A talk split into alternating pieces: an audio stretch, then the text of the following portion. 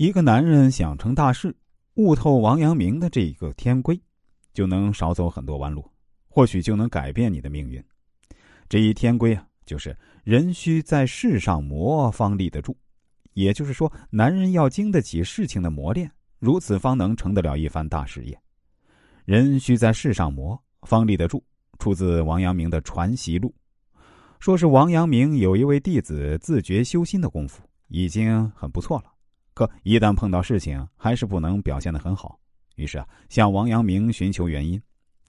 王阳明指出，这是因为他只知道修炼心学，却没有在具体的事情上磨练自己，所以才做不到沉稳应对。不难看出，王阳明所说的人需在世上磨方立得住，强调的还是他在《传习录》中所表达的中心思想。知行合一。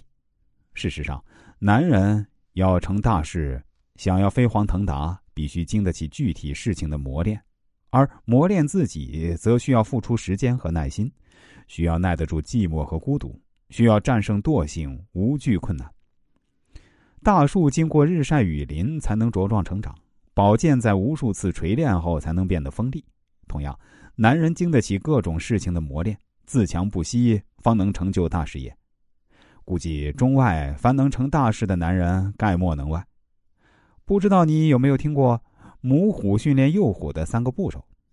幼虎刚出生的时候啊，母虎会出去捕食，用爪子把最嫩的肉撕成碎片喂给幼虎吃，这是第一步。等幼虎稍微长大一点母虎带回来的食物则是自己吃掉肉，只把一些肉骨头扔给幼虎吃，这是第二步。接下来，母虎做的第三步是捕食回来后啊，自己吃掉肉，骨头也不给幼虎吃。幼虎肚子饿了，想要上前吃骨头，母虎还会大声咆哮，伸出锋利的爪子阻挡幼虎，不准它吃。幼虎饿得实在没办法，只好自己出去觅食。每走几步，它都会回头看看母虎，看母亲没有心回转意，结果却是冷冰冰的。母虎一看它回头，就朝它怒虎。挥舞着爪子，就这样，幼虎离开母虎，开始独立生存后，就等于踏上百兽之王的道路。母虎这种残忍的爱，是为了强迫幼虎迅速长大和强大起来。野兽尚且如此，对想要成大事的男人，就更需要如此了。必须悟透王阳明《传习录》中“人须在世上磨，方立得住”的天规，要能经得起磨练，要明白很多东西。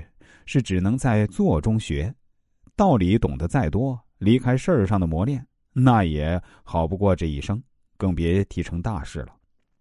正如王阳明所说：“路途的曲折坎坷，需要亲身经历才知道。男人经过种种事儿上的磨练，才能真正具有应对各种困难的顽强意志和实际能力。如果只停留在学的阶段，只懂得很多道理，那遇事就容易乱。”就很难经得住具体事情的考验。